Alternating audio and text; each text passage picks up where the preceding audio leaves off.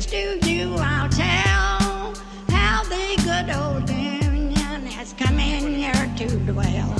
A battle in the heart of Alabama caught attention.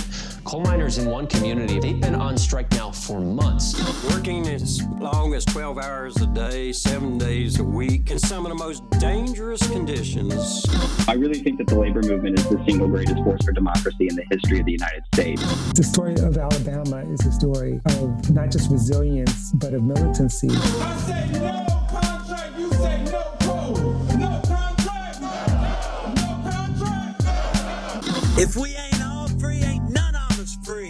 You're listening to Alabama's only union talk radio show, The Valley Labor Report, with Adam Keller and Jacob Morrison.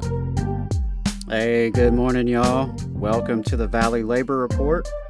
My name is Adam Keller, and this is Shop Talk, our Thursday morning episode we're producing with a focus on labor education, history, and training. It's Thursday, July 20th, and we're broadcasting live from Spice Radio Studio in the heart of the Tennessee Valley in Huntsville, Alabama. Every episode is live streamed on YouTube and Facebook and is released on your favorite podcasting platform in the coming days. Excuse me, y'all. Today on the show, we're going to do a little bit of training and a little bit of Southern labor history as we examine a Labor Notes Stewards Corner article on effective flyers by Dan Lutz, and then take a look at the teacher strike that almost was in 1979 Choctaw County, Alabama. Before I do that, I do want to take a moment to thank our very first sponsor for Shop Talk. At the Valley Labor Report, we are big fans of Labor Notes.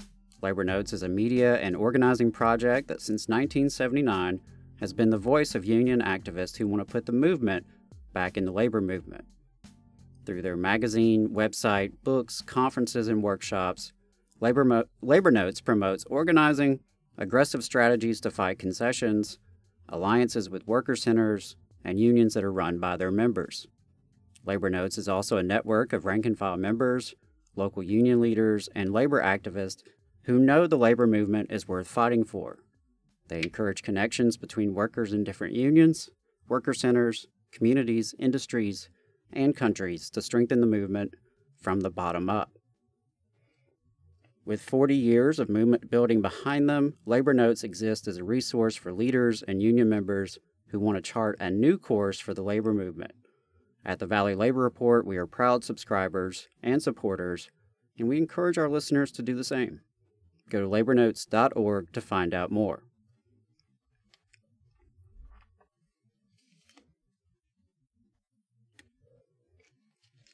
So, y'all, each month we do bring you a special Labor Notes themed episode of Shop Talk. No guest this time. Instead, I'm going to do a little bit of a mixture of history and training today. Uh, just two short segments. Going to have a shorter episode. Like I said, no guest today.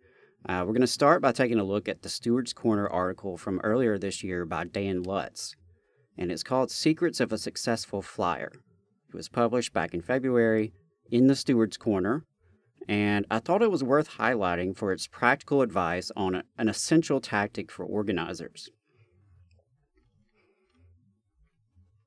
So, the Stewards Corner article, Secrets of a Successful Flyer by Dan Lutz, back in February 9th, 2023. I'm going to first quote here uh, from the opening of his article. It was a snowy morning in 2002. I was a brand new shop steward in CWA Local 3372 in Lexington, Kentucky, and I had volunteered to hand out the flyers for our contract campaign. I handed out 200 copies, then headed into my shift at a Verizon 411 call center. When I passed the garbage can, I saw most of my flyers, wadded up and thrown away. In the two decades since, many unions have turned to email, texting, and social media to reach members. That's a serious mistake. The humble black and white workplace flyer is still our most direct way to talk to our coworkers about why the boss is wrong and what we're going to do to make the situation better. Since that day, I've made and distributed hundreds more flyers. Here are some lessons I've learned along the way. So, before I get into Dan's lessons there, I did want to pull out a couple things uh, regarding text, email, and social media. Obviously, those are very important means of communication, uh, even more important now than they used to be. So I don't think Dan is suggesting that we abandon technology. But as we use technology and evolve our communications, it is important not to lose the old tried and true tactics that can still have value for activists and organizers. Not just the good old flyer, as we're talking about this morning, uh, but other, mes- other methods, such as you know letters to the editor of the newspaper, a petition on a clipboard, a telephone tree, you know, printed newsletters and handouts. There are still some tried and true tactics that uh, may seem a little old school but can still be very effective, particularly if you are using them in conjunction with more, you know, high tech uh, communications, you know, alongside, you know, social media DMs and things of that nature. So, continuing with Lutz's lessons on flyering. Quote, your flyer will it will end up in the trash. So you only have a few moments to get across your most important ideas. Use longer, descriptive headlines to get to the point right away. It's better to say something like, Protect our benefits, vote yes to authorize a strike, than to write a short, cute headline. Remember, your flyer is going to end up in the trash. And I will just add to that that writing a short, cute headline may be good for, uh, you know, an article that you're trying to get published in a media outlet but it's not the way to go with a flyer. I really agree with Dan Lutz there. Use longer descriptive headlines to get to the point right away. Uh, this next one is very, very important. Talk to people. The point of a flyer is to start organizing conversations with our coworkers. A good flyer will give other members of your team the talking points they need to have those conversations and an excuse to go have them. If you have a petition for people to sign or something else to do, even better. Keep it short. Here's a rule of thumb no paragraph should be longer than four lines. Not four sentences, four lines. And don't use more than two or three paragraphs. Next, teach your coworkers how to pass out a flyer. Many new activists are too shy and will want to just put the flyers on bulletin boards or on the car windshields in the parking lot. Use flyer distribution to show new leaders how to have effective organizing conversations. Use pictures and quotes from members. A direct quote from a popular shop floor leader can be more powerful than just regular text. You can even use quotes for headlines. Every flyer needs anger, hope, urgency, and you. A H U Y. Anger at what the boss is doing, hope that we can make a change as a union, urgency to take action now, and what we're asking each member of our union to do. So there are five basic design elements to every flyer a descriptive headline, one strong visual, very short text, a call to action, right? What you want the members to do, and who we are and how to find us. So, on that note, avoid vague calls to action. Chances are most of your coworkers don't want to, quote, join us, or even worse, get involved. You know, who has the time these days to, quote, get involved? But your coworkers may sign a petition or march on the boss, share the flyer, take a survey, or join a picket. Right? Be specific about what we're asking them to do with this flyer. Make sure there's white space or blank space. Keep plenty of blank space in the margin and around and between your paragraphs and the image the white space or blank space makes your flyer easier to read. And the best way to have that blank space is to keep your flyer short. Break up your text. Use bullets, numbered points, or check marks to break up the text and again increase the white space, the blank space. This one's very important. Don't speculate. Only write down what you can back up. As rank and file activists, our credibility is valuable, so protect it. Right, and I, I just want to emphasize that. Um, be very, very deliberate and strategic in the words that you use on a flyer. And certainly don't give your enemies any easy ammunition against you. Dan continues have someone else read it first. You know how they make two people turn the key to launch the nuclear missile?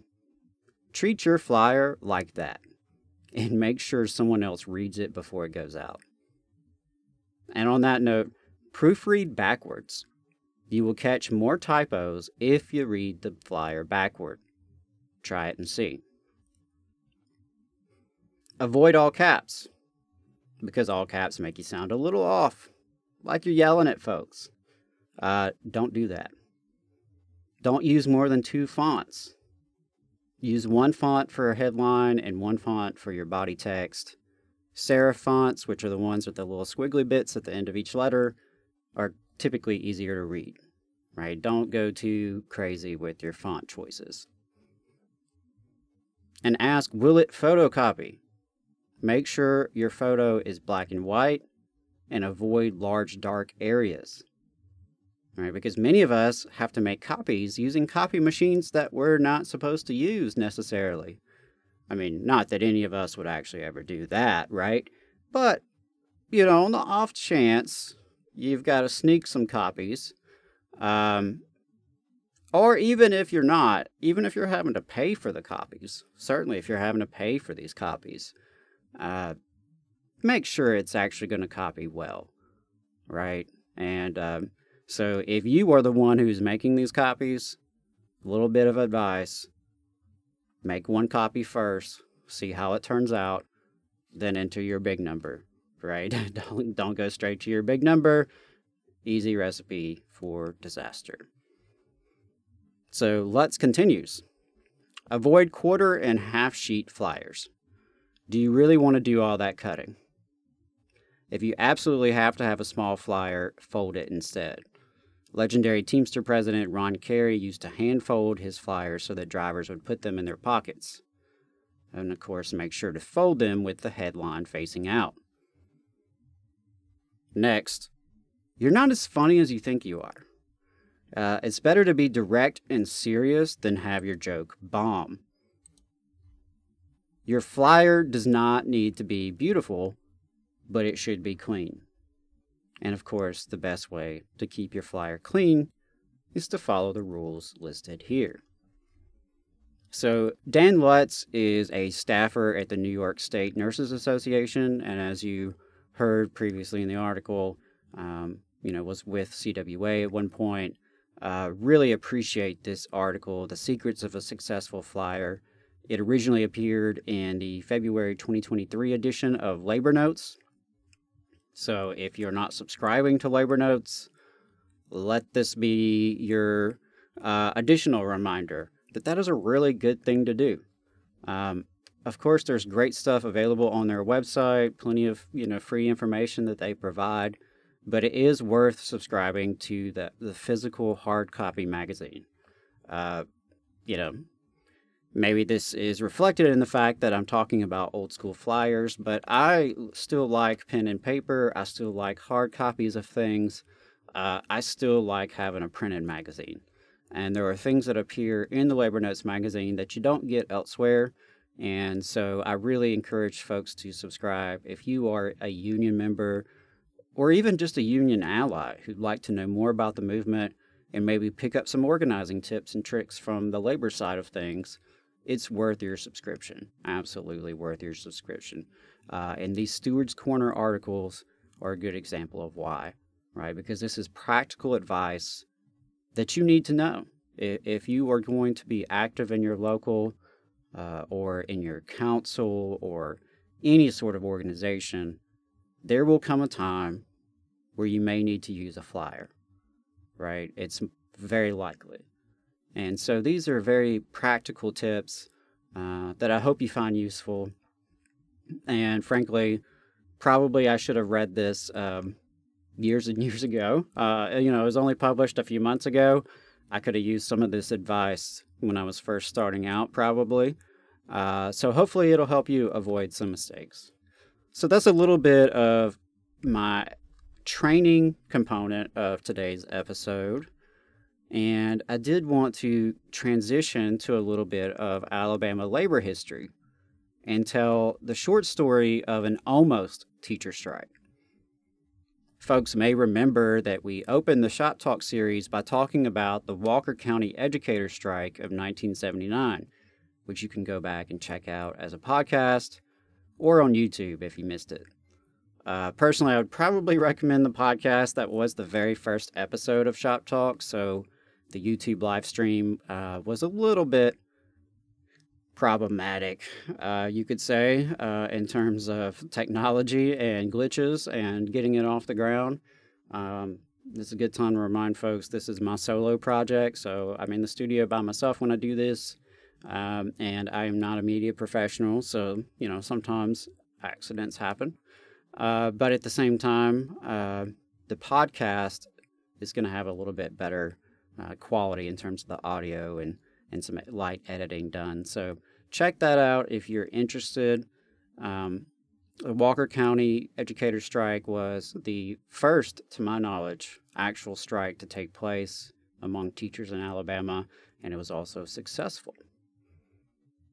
In the fall of 1979, in districts and states across the country, school did not open on schedule.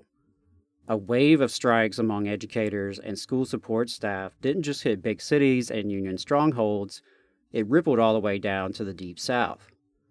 In Walker County schools, teachers and other school employees united to win a month long strike that would involve a supposed financial crisis, bank protests, solidarity from the UMWA coal miners, and intervention by local coal barons. Earlier in the year, Choctaw County schools came really close to provoking a strike of their own. Choctaw County is located in the southwestern portion of the state of Alabama. As of the 2020 census, the population was only 12,665. Meanwhile, the 1980 census listed 16,839. Uh, so there were a few more folks in Choctaw County back in 1979 when this event happened. The county seat was and is Butler, and the racial demographics are about 55% white and 45% black, with a significant amount of the population living below the poverty line. The county was established uh, back in 1847 and obviously named for the Choctaw tribe of Native Americans who uh, lived there. And a few months after this New Year educator strike, the county was declared a disaster area in September 1979 due to damage from Hurricane Frederick. So that's a little bit of the context here, um, happening amid a nationwide uh, energy among teachers. And we saw strikes in the Union strongholds in the Northeast and Midwest, but also out in Western states and down here in the South, in Alabama, in Louisiana. And um, one thing that's interesting about this wave of strikes and how it trickled down into the South is that there's very little information out there. Uh, there's very limited sources. Now, I'm not a professional historian by any means, but I've, you know, done some some due diligence here in trying to research um, these teacher strikes and near teacher strikes that occurred during the 70s and early 80s here in Alabama. And there's just really very little information out there. So if you're listening and you're really into labor history, uh, let me just suggest those would be great topics to dive into and to find out more. Uh, I would love to learn more about these uh, educator organizing efforts in the 70s and early 80s uh, because I think we could learn from that. And, you know, it also was a time when public sector unionization was really um, hitting its stride. Uh, you know, unionization took, took hold in the public sector much later than the private sector and really didn't get going until the 60s and then 70s. Um, and so the organizing was still kind of newer, maybe had a newer energy to it. Uh, but I, I really am interested in learning more about these issues and about these struggles and how educators, particularly across racial lines, were able to unite and take on these powerful school systems, uh, particularly in a state like Alabama, where teachers never secured the legal right to strike or the legal right to collective bargaining. And so, you know, certainly educators in Alabama have been at a disadvantage from day one compared to our brothers and sisters in other states. And uh, for those of you who are maybe new listeners, I'm a former educator myself. Uh, I taught high school history for a few years. I represented rank and file educators in Huntsville City Schools for over five years, representing those employees. Um, you know, I have a family full of educators, so teachers are certainly near and dear to my heart. And that's why I'm interested in these historic struggles of teachers, particularly here in Alabama. So I say all that to say if there are any grad students listening, PhD students listening, um, professors, uh, historians listening, we'd love to learn more uh, about these teacher struggles in Alabama and across the South. So um, please share anything you come across. Uh, please share any sources you come across. Uh, would definitely be interested. With all that said, uh, the one source that I am going to refer to here for this issue in Choctaw County is AEA, head of the class in Alabama politics. Now, I use this as a main source for my Walker County segment as well uh, because there's not much out there. And this book was published back in 1997 by AEA, uh, written by Don Eddins, who was an AEA staffer. Um, so take that into consideration, right? This is, you know, the AEA, Alabama Education Association's officially sanctioned history. Uh, I believe it's since been out of print. You can't really find it anymore. Um, but certainly it was written with some bias, and so you have to take that into account. But that said, it is an important source for these struggles uh, that are so underdocumented. So I wanted to share from Don Eddins, AEA head of the class, about the near teacher strike in Choctaw County. Quote, Choctaw County teachers were incensed in February 1979 when they picked up their papers and read that the local Board of Education had voted to cut salaries 6% in the event of an anticipated funding shortage. The Choctaw County Education Association, the CCEA, summoned Paul Hubbard and others to an emergency meeting where the association voted 192 to 6 to refuse to work if salaries were reduced. And I want to stop there to point out that Paul Hubbard, Dr. Hubbard at the time, was head of the AEA, um, and his right hand man, the number two ranking person at AEA, was Dr. Joe Reed. Um, and so those were two very high profile leaders of this association uh, and very high profile in Alabama politics at the time. And 1979, you could argue, was kind of at the height of the power of AEA in terms of its militancy and its its organizing and some of its political clout. Um, and it was only really 10 years old in its modern integrated form. Uh, AEA dates back far, far, you know, beyond that uh, into the 1850s. But um, in 1969, AEA merged with the Black Teachers Association, the ASTA. Uh, and so Dr. Reed and Dr. Hubbard brought those two organizations together. They had a very successful uh, integration. And you know, in those 10 years that followed, AEA built a lot of power in the state. So in Choctaw County, you had this issue where the school board is threatening a 6% across the board cut to salaries. And as I mentioned, the local association voted 192 to 6 to refuse to work if the salary cuts were enacted. So, turning back to Eddins, we need to send them a, our message now about how we feel towards working without pay. Local president Vernon Underwood told the angry educators. Hubbard explained that under the State Teacher Tenure Act, the board's action would be illegal for teachers on continuing service. No pay, no work became the rallying cry of the teachers.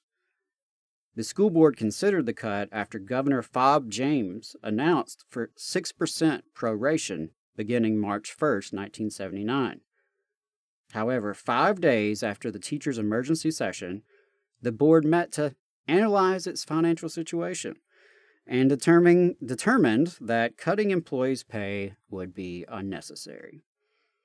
The strike was averted, and the system finished the year without incident. So I found that really interesting that in the same year we had this historic strike in Walker County among educators, that only a few months earlier we had a very close call uh, in Choctaw County. And, you know, 192 to 6 to refuse to work is a very, very significant margin when it comes to a strike authorization vote in any context.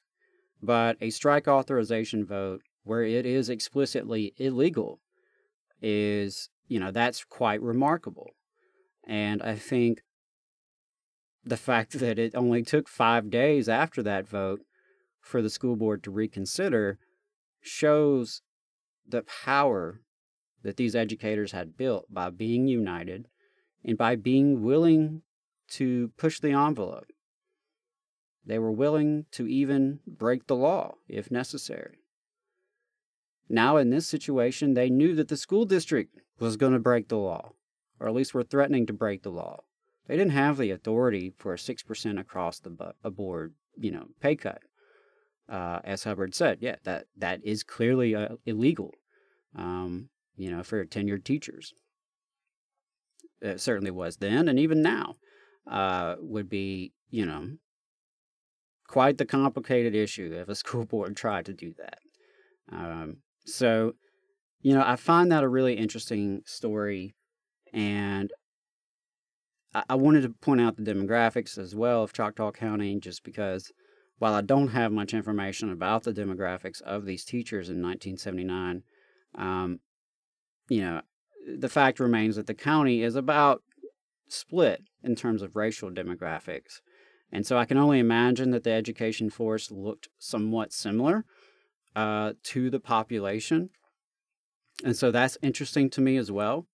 Uh, the idea of black and white employees joining together uh, after having only experienced integration for some decade. Um, I think that's really significant. And so I would love to learn more about this struggle in Choctaw County in 1979. I would love to learn more about the Walker County strike in 1979. Um, I should also point out there was a near miss strike in 72 in Demopolis. Uh, so even a few years earlier, that one was interesting because the educators were actually organizing to defend the job of a superintendent. Uh, they actually threatened to go on strike to save a superintendent, you know, and keep them in office, uh, which was, you know, quite shocking to NEA at the time, who, you know, was shocked to hear of a possible strike in Alabama, and even more so that it was to defend the boss, basically. Uh, but it was a situation where the superintendent was getting railroaded by the school board for you know political reasons, and the superintendent had been an ally of the educators, and they rallied behind him. Uh, and so we do have a history in this state of educators coming together, uh, uniting with parents and community members and other union members, even to build a movement that can take on the school district and that can take on these restrictive laws in our state that suppress our right to organize and our, suppress our right to assemble and suppress our right to free speech. The history indicates that when we unite as everyday working people alongside our common interests, that we can make a difference. And that history is significant. So I wanted to share that story. Uh, I also do want to mention um, the last strike that I'm aware of uh, that was successful was in Scottsboro. And that one, if I'm not mistaken, was in 1981.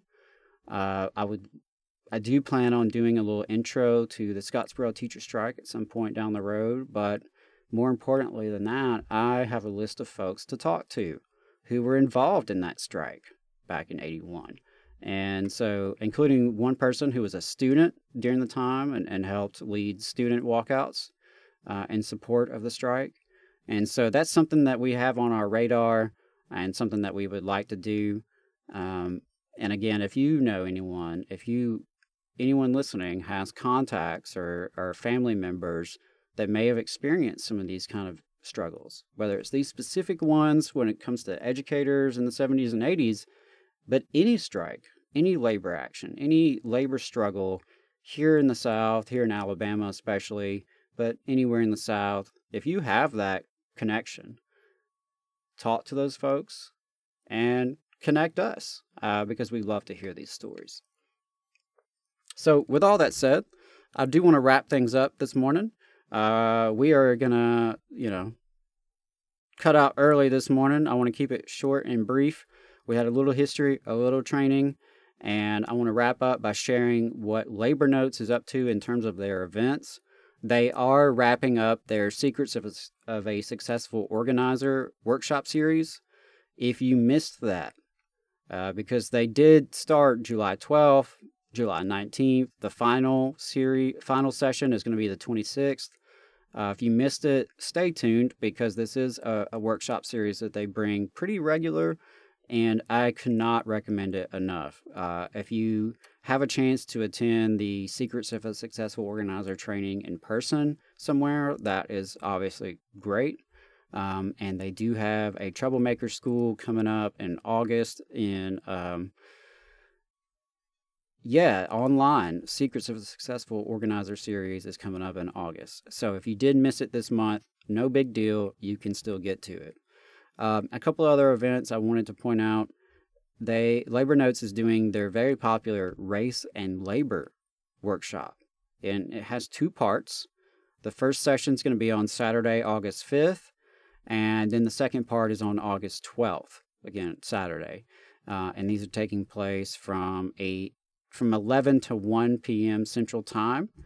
Uh, so obviously, I can't attend. I'll be on the Valley Labor Report during that time, but it's something that I do recommend folks check out if if you know they're at all interested. It's an online workshop. It's held through Zoom, and the subject of this workshop is how does racism show up in our workplaces and our unions? What are some strategies to confront it and build solidarity for a stronger multiracial labor movement? And what can you say to union siblings who aren't convinced racial justice has anything to do with union politics? So, definitely recommend you check that out. Um, also, in August, on August 1st, what to do when your union breaks your heart. Uh, if you've not attended that session, I do recommend it. Ellen David Friedman was on the show uh, for Shop Talk last month, and we talked a little bit about that workshop that she does, as well as some other stuff in, in terms of her history and what she does with labor notes. So definitely check out that episode from last month with Ellen David Friedman. I think you'll enjoy it, uh, especially for those of you who have been union members for a while, or or maybe you're a new union member and you know there's some things that are bothering you about your union, or you know you just have some issues that you've experienced in the movement uh, it can be a very helpful workshop. And on July 25th will be Thinking Like an Organizer.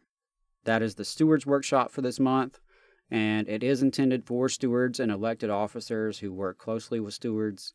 So, you know, they recommend you only register if that applies to you. Now, obviously, if you're interested in being a steward and like you're in the process, you, you're planning on doing it, uh, this would be a great workshop for you. Again, it's on Tuesday, July 25th.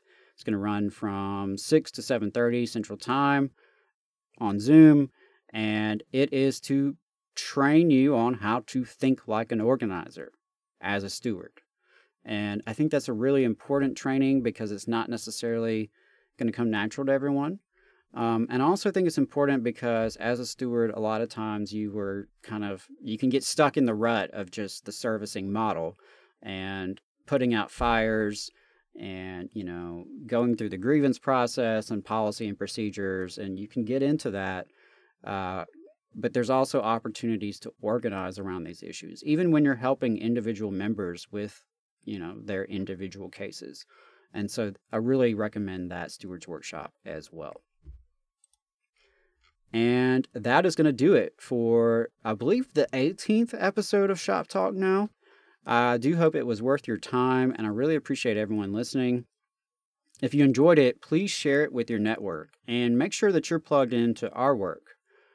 Just a reminder that the Valley Labor Report is a working class media collective dedicated to lifting up labor struggles throughout Alabama and across the South. We bring you Alabama's only Union Talk radio show every Saturday morning, with the first half from 9:30 to 11 a.m. live on FM radio through WVNN here in the Huntsville listening area. The entire program is online via Facebook, YouTube, and podcast, and portions of the program are replayed on WZZA in the Shoals and WHIV out of New Orleans. We do encourage you to check out our website, tvlr.fm, which we use to publish uh, articles, including news and commentary, original reporting, uh, write ups of our clips. Uh, we've got some new articles that are coming out this week, including uh, some original reporting about the longest Starbucks strike uh, that actually uh, a guest writer of ours, a friend of the show, uh, one of our northern sisters, uh, did some original reporting on. Really excited to get that published this week. And um, while you're there, sign up for your, our email newsletter. And that way you can stay in touch with us and kind of know what we're doing. And as we put out new content, you can be in the loop. And also check out our store, tvlr.fm slash store. We have a new shirt up for pre order. We still have some shirts left of the Good Things Unions design. Uh, and then we have the new redesigned Join a Union or the Boss Will Get You shirt, riffing on the famous Go to Church or the Devil Will Get You sign on I 65 here in Alabama. Uh, so definitely check that out while we have the pre orders open through August, uh, and the shirts will be deliver- delivered in September. And finally, we rely on donations and sponsorships to put out all of this free content. We really appreciate the local unions and organizations that have sponsored ads on our main Saturday show, as well as Labor Notes sponsoring Shop Talk. So please hit us up if you have ideas for sponsors or if you're interested in your organization or business becoming a sponsor. And our single biggest source of contributions comes from listener donations. You can make a one-time donation or a recurring contribution at tvlr.fm slash donate. We also take checks to our P.O. box. We accept Patreon if you prefer to donate that way. Uh, whether you donate, share, subscribe, or just tune in and listen occasionally, we really appreciate your support and we can't do it without you. So if you share our mission to grow the Southern labor movement, if you share our belief in the power of solidarity and collective organization, if you want media that is for working people by working people, please bec- please consider becoming a recurring donor at tvlr.fm slash donate All power to the workers. Solidarity, y'all.